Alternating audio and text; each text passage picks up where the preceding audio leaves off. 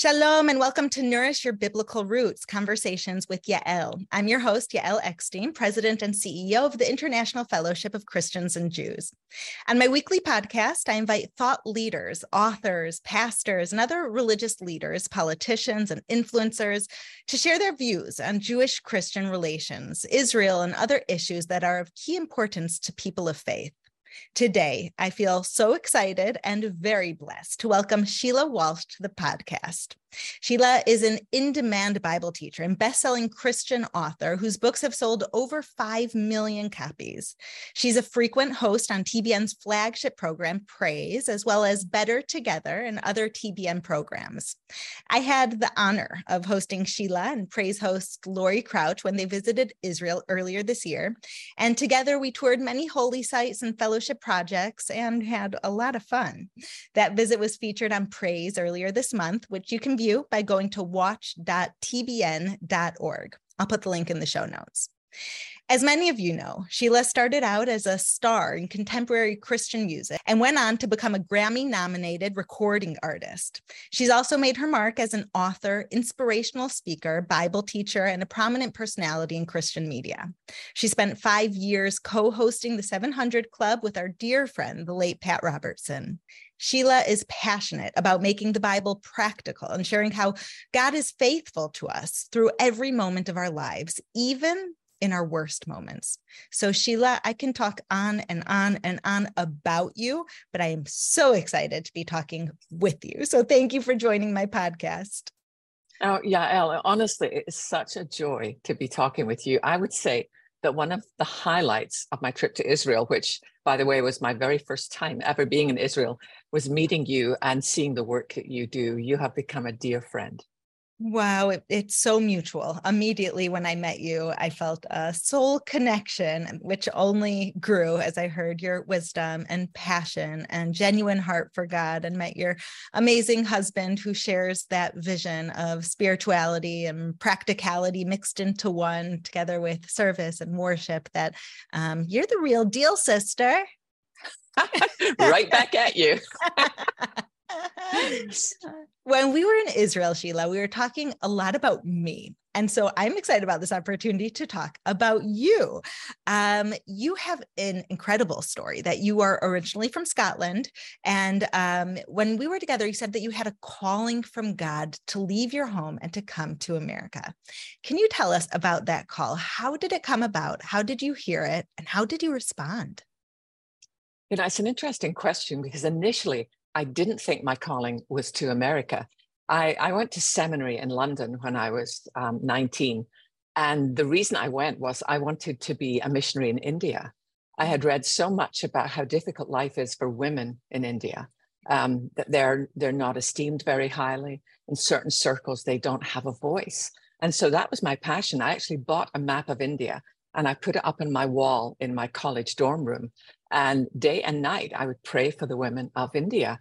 But it was actually upon graduation that I felt I felt God kind of move direction. And initially, my thought was, why on earth would America need one more person of faith? I mean, it's just, you know, there's churches on every corner, there's synagogues everywhere. I mean, why on earth would would you want me to be there?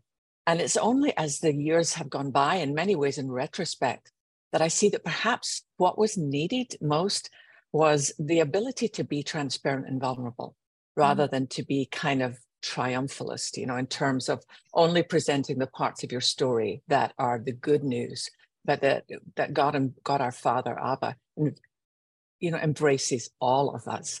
And so um, I have come to love America as my own home. That is so powerful. And it's something that I think is so needed. So often, um, people are preaching positivity and joy and growth, which is so important to always have that as our guiding star and where we ultimately want to go. But what happens when things are a little bit harder? What happens when suddenly we could reveal parts of our heart and soul that might be hard for us to reveal as people of faith and leaders but somehow it makes us just get closer to one another. And that's really been your stamp, whether it's through music or hosting shows, or even I follow you on social media. Everyone should go and follow Sheila, Sheila Walsh on uh, social media, where, where you share things of your life that are real the beauty, the hardship, the thoughts. And it all is um, beautifully wrapped in the sacred present of, and God still loves you. Yeah. And I think that one of the most important things for me is that so often we make ourselves the hero of our own story. And to mm-hmm. me, God is the hero of our story. You know, that it's, and I think people find it hard to relate to people whose lives are appear to be perfect and there's always that temptation on social media you know we present you know the, the best photo we took of the 20 and then we put filters and stuff on it and you know I, I that's fun to do every now and again but i don't think that's where people live Mm. And to me, that's, I've never seen myself as someone who goes ahead of people and says, follow me. I've always seen myself as someone who walks beside people saying, you know, we could do this together. That is so beautiful, Sheila. And it's, I think, um, the real quality of a leader. And there's a beautiful quote, one of my favorite from the Rebbe of Lubavitch, who said, um, he said, What does it mean to be a great leader? It doesn't mean that you create lots of followers. It means you create lots of leaders.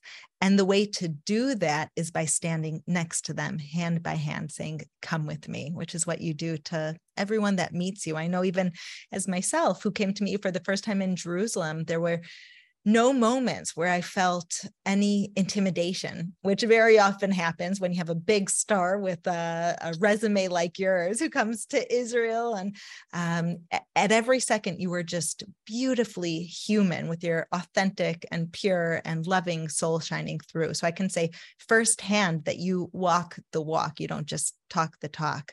And I'm assuming that that's where. Um, where you got inspired to become a singer yeah, it's really interesting because I started singing, but much more in a classical vein. Uh-huh. I, I went for private music lessons. And then I had an interesting thing happen when I was 18 and deciding where to go for university.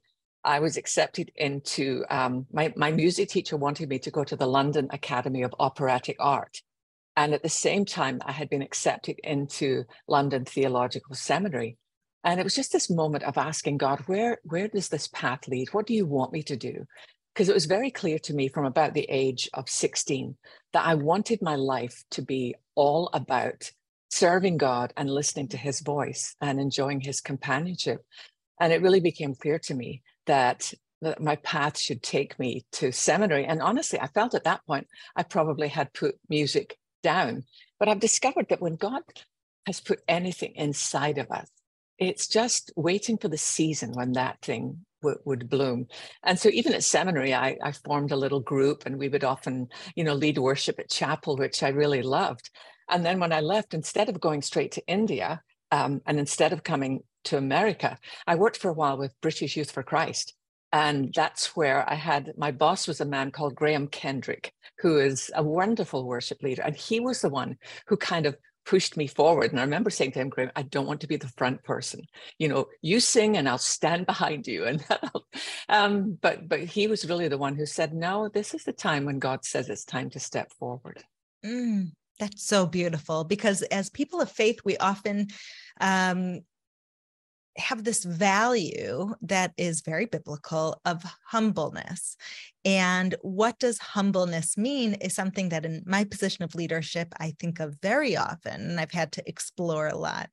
And I've come to the conclusion that humbleness means recognizing your faults and recognizing that you can't do anything without God's help.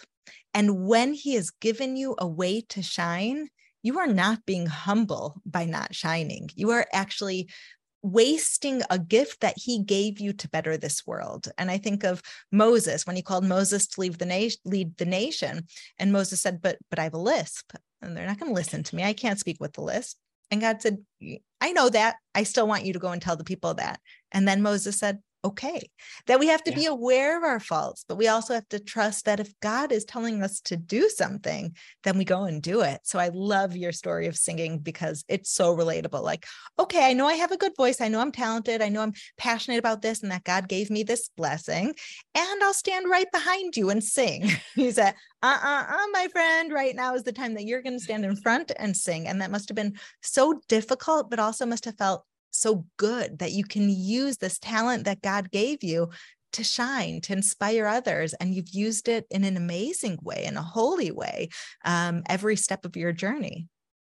I'll never forget that first night though, Yael. We were at a conference, a youth conference in England. And that was the first time that, that Graham said, okay, um, tonight, you know, it's it's up to you. You know, where he wrote some songs for me that were just absolutely beautiful and I loved. But I was so nervous that I literally just slightly behind stage had a bucket. And in between two songs, I had to go out, throw up in the bucket, and come back. And interestingly enough, at the end of the conference, it was the response of the audience that really kind of blew me away. And I remember that night going for a long walk and asking the Lord, you know, what does all this mean? Right. And it it was just this simple understanding of of walking beside him and allowing him, because I realized that night what they were identifying or connecting with wasn't even so much me as as a person, although it was part of that was definitely true. It was my connection with God Yeah. and their desire to connect with God that we become. And I realized too that sometimes at our most broken, that's where the light shines through Hmm, when you're able to to be very clear that you know what's coming through here is the beauty of, of God through our broken places. Ah, wow, I I relate to that so much. Uh, my um, prayer along every part of life has always been, Lord, I am your servant. Use me. I am a vessel. I am only your vessel. And so during the hard times, use me. During the good times, use me, and let me live up to this task. And um, something that I think you said I don't even know if you remember this that you said to me in Israel, but has stuck out so much to me is that you said that on your first trip to Israel, when uh, we filmed together for t- TBN, uh, my first visit to Israel is what it's called, featured on TBN that everyone should watch. Um, when we were together, you said, this actually isn't a sightseeing trip, but a sign seeing trip. Can you can you explain what you meant by that? Yeah, I, I lots of friends who have gone on trips to Israel, and it's almost more like checking off, you know, I saw this, I did this, um, I was baptized in the River Jordan, I did all these different things. I, I didn't want that so much. I wanted to kind of walk the ancient paths and Mhm. watch walk the ancient stones and feel the presence of, of God, Yeah. which is so clear to me in Israel. I remember standing at the the Western Wall, you know, and watching the the men praying and then being able to go into the women's section which was very humbling. And and even as i placed my hands on the wall the sense of this continuity of of god's faithfulness of human struggle and yet realizing this is where our strength lies that and it sometimes it was in the least expected places. You know there are places that are looked on i think um, and I don't mean this to be disrespectful, but I think are seen more as tourist places where people come because it's, you know, it's familiar. But Right. for me, it was places like um, that, that that last that wall, remaining wall of the of the temple. It was in a little boat on the Sea of Galilee. That that's where I felt the presence of God, and it's like it's like the air was so thick to me with His glory. There's a concept, um, both I think in science and physics, as well as in spirituality, that once an energy comes to the world, it never could really leave. You could always tap into it, which is why um, we believe that we can still communicate and feel and love our loved ones who pass, and the way that we're able to communicate with God. And once something exists, the mark that it left on the world never leaves, whether it's a loved one or a grandparent or a child, whoever it is, that, that they're still with us and they're still here. There's a presence of them here in this world. And when I visit the holy sites in Israel, that's how I feel. Exactly what you described. That when I put my hand on the last remaining wall of the temple, I can feel the priests who were bringing the sacrifices on behalf of all the nations. My house is a house of prayer for all the nations. I imagine all the nations coming and bringing their sacrifices. And I can hear the Levites in the background singing their songs, and I can smell the incense. And there's a part of it, I think a lot of these places become tourist places, like you said, because the original people tapped into it and understood. And then it just became something that you have to do. So when you talk about how you go there and you can still tap into that original uh, meaning and feeling and presence of God on the Sea of Galilee and the Garden of Gethsemane and the touching the Western Wall at the all these places and, and and, i also believe that being there physically is something that um, you can't compare to but i know so many people who who follow the biblical mandate to pray for the peace of jerusalem and they're tapping into that holiness of israel from wherever they are simply through prayer yeah yeah and i think that's i've always been aware of that it was something that um, my father died when i was young i was only mm. five when my father died by suicide but I mm. was raised by a very godly mother. And you know, that was one of the things. We were not a rich family. We were a fairly poor family. We lived in housing provided by the government. And so we were the ones that got free school uniforms and free school meals. But but uh, one of my remaining pictures uh, of my mother is her sitting in her green chair by the fireplace and opening up the Word of God, wow. and that to me was worth, you know, a million mansions that that because what I saw in her life was that life was not easy, but that God was faithful. And I remember her often telling me of the mandate to pray for the peace of Jerusalem. So even though I was raised in a small Baptist church on the west coast of Scotland, that was very much part of my spiritual journey and legacy what a responsibility we have as parents. oh, so true those stories of like you know 30 years later 40 years later just when people remember this and then i saw my mother my father do mm. this for good for bad for whatever i always yeah. think wow we have such a huge responsibility here and i know you have a, a, a beautiful son who's in graduate school who you've done an amazing job with you and your husband and are passing on that that legacy of faith and raising uh, the next generation of godly children um, another side I saw of you, uh, Sheila, is when we were uh, visiting projects, and I felt like you really just had a way of connecting to the elderly and to people who were less fortunate. So, hearing where you came from, that makes a little bit more sense. Um, you visited a few fellowship projects. We have over 450 projects in Israel. Um, last year, we provided 2.5 million meals to hungry people in Israel and Ukraine.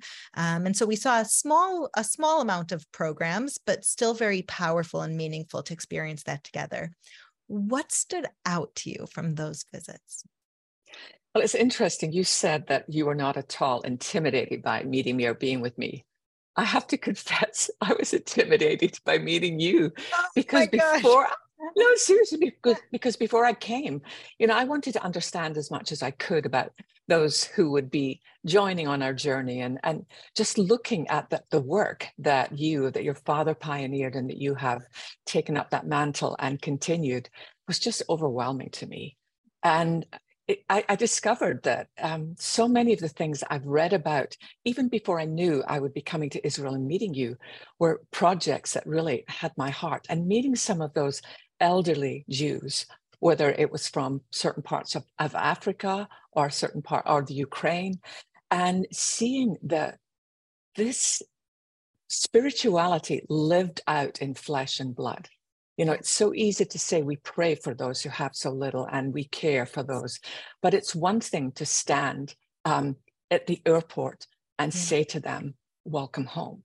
Yeah. And to then provide them not just with a place, you know, returning, not just, you know, Aliyah, but also to be able to give them a place to work, to give them a community of faith with others who speak their language was honestly overwhelming. That that day after you and Laurie and I spent together just looking, as you say, at just the, a tiny portion of what you do. I remember going back to my hotel and just being overwhelmed by mm. the this love in action. And you said something to me that I thought was so interesting. Uh, you know, when I grew up in Scotland, um, and I was right on the west coast, very close to Ireland. And sometimes with my band, we would take the ferry and we would go across from Scotland to Ireland. And I remember being in Belfast one day when there was so much trouble going on there. And I had persuaded one of my band who'd never been to Ireland and was afraid because of the violence and the bombings. And and I'd said to him, you know, honestly, Derek, I've been so many times and I've never experienced that. So I talked him into coming with me, and we're walking through the st- streets of Belfast, and a car bomb goes off. And I'm like, okay, I'm so, so sorry. That doesn't usually happen while I'm here. But I but I noticed something that day because I was part of it. And that was when the bomb went off, people scattered. They ran away. But you told me something that that's not what you see in Israel. When there's some kind of explosion or an incident, people run toward the incident because they want to help. And that is something I've never experienced anywhere in my life.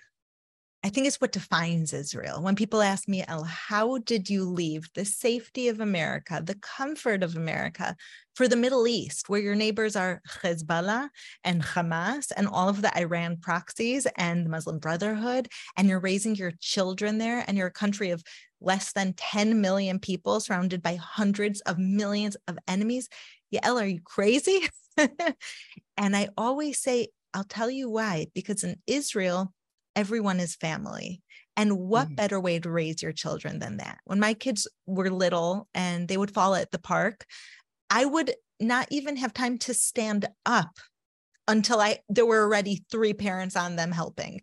And when my 10-year-old takes buses by herself in Israel, which happens all the time, you see even younger ones, I told her, she's ready now, 17. When she was 10 and she was taking buses, I said, if you need anything, you ask the person next to you. And wow. it's this concept I was raised with don't talk to strangers, not yeah. ask the person next to you. And when my son was camping just a few weeks ago, my 15 year old son he was camping with his friends and he sent me a picture of fresh watermelon and grapes and peaches. There's a heat wave here like there is i think everywhere in the world. And i said where did you get that from? You know a bunch of teenage boys brought fresh fruits for camping. He said no there was a family next to us who gave it to us to enjoy. That it's a feeling of family. And so when a terror attack happens God forbid you should never know. If you knew that your child was in the even vicinity of a terror attack, you would not be running away from it. You would be mm. running towards it.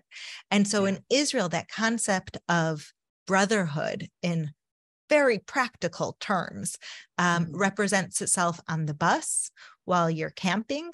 It represents itself in the army of people who have given their own lives mm-hmm. jumping on a live grenade so it would kill them and not their comrades, which happen all the time to when there's a terror attack going towards the terror attack in order to help. People in Israel are also um, skilled in basic first aid because they've gone through the army. So it's not that implying that people outside of Israel are bad for running away. You have to be safe. And if you don't have a way to help, there's no reason to run towards it. In Israel, because everyone's done the army, they're actually able to help and perform that uh, first aid that's needed. My daughter, who's almost 17, has been volunteering on an ambulance for two years. She took a course, she became a, a medic, and now she volunteers on ambulance eight hours a day, every free day she has, going and helping people because in a year when she goes to the army she wants to be a combat medic so it's it's a different world but I guess you uh, struck a chord there because um, what the story that stood out to you is the story that really sums up why I moved to Israel. Yeah, there's just something so incredibly beautiful about that. Because somebody said to me, um, you know, would you go back to Israel? Don't you feel like, do you, don't you feel you have to watch the evening news to make sure if it's safe? And I said, I felt safer in Israel than I think anywhere I've been in my life. And wow. that it's hard to explain to people unless yeah. they've actually set their feet on that ancient soil. And mm-hmm. it doesn't mean that I don't think bad things wouldn't happen. They, they perhaps would, but if they did, they would have already passed through the hands of a merciful God. Wow. One of the things that I love about your work, Sheila, is your honesty. And you acknowledge that life doesn't always live up to our expectations or turn out the way that we would like. Um, and we all know that from experience but it's sometimes hard to face up to. Um, as people of faith, both Christians and Jews, you've given us a way to cope with life's uncertainties. You've been able to say, even in what you said just now, I can't guarantee that nothing's going to happen. But I can guarantee that if anything happens, and whatever happens has gone through the hands of our loving Father first you've been able to find meaning and purpose despite many hardships that you've been very open about in your life in order to bring you to peace, in order to bring you to faith, and in order to inspire others. So I just want to personally and on behalf of all of your fans say thank you, thank you, thank you. No, thank you, Yael. And I think that's one of the reasons that God entrusts us with things that initially don't make sense and perhaps never will. Um, uh, this side of heaven. But I, I just think that that's. It, I remember I spent a month in a psychiatric hospital, diagnosed with severe clinical depression. I had never dealt with my father's suicide or the shame attached at that point in a small Scottish religious town where my father was very involved in the church. The, far, the fact that he took his life by suicide, he was buried in an unmarked grave, and we had to leave town. And it was like there was a scarlet letter. But um, but I have discovered that it's it's our brokenness that often creates a greater bridge to other people. I remember after I after my time in the hospital, people said to me, "Don't tell people where you were because no one will ever trust you again. You'll never be special again." And I remember saying to them, "You know, it's not about that. It's about discovering that because honestly, as a teenager and in my twenties, my greatest fear was that I would end up like my father. Yeah. He ended up in a psych hospital at 34." Yeah. And uh, I was 34 when I ended up in a psych hospital. Mm-hmm. But I discovered that there is no place too dark um, that the presence of God cannot find you and be with you. I have the chills. There is nothing more whole than a broken heart. Mm, beautiful. Yeah, that uh, Rabbi Shlomo Carlebach said. He said that the reason why is because when something is sitting on your heart, how do you let it penetrate? it has to break open first and then you can let it in. And so sometimes from that place of brokenness we can reach wholeness. We can connect to others. We can inspire others. We can understand others. Um, but it's only if we're able to be going back to that holy word humble in the truest sense of being able to share our story um, I can talk to you forever, my friend. And we're going to have to do this again soon. But before you go, I would love to ask you a question that I ask all of my guests. Is there one specific go to Bible verse that is either sitting on your heart right now or a go to verse that has helped you get through some hard times?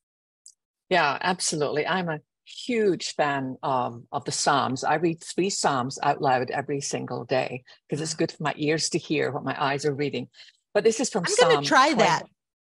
It's wonderful. It's it's like a that. declaration of this is what's true no matter what I feel right now. Amen. So, so this is from Psalm 27 and it's verse 13. Yet I am confident I will see the Lord's goodness while I'm here in the land of the living. Wait patiently for the Lord. Be brave and courageous. Yes, wait patiently for the Lord. Amen. Amen. May we all internalize that live that, know that, and repeat it to ourselves every second of every day. Sheila Walsh, thank you so much. Could you let our audience know where they can watch your new series and find out more about all of your different projects? Yeah, on, on Trinity Broadcasting Network on Wednesday nights at the moment, um, 9.30 Eastern Time. It's my first trip to Israel. You can also download the free TBN app and watch programs at your own convenience there they are incredible. So I personally recommend everyone to go and do it. You will not regret it. Sheila, thank you, my sister, so much. I love you. I love you too, my dear friend.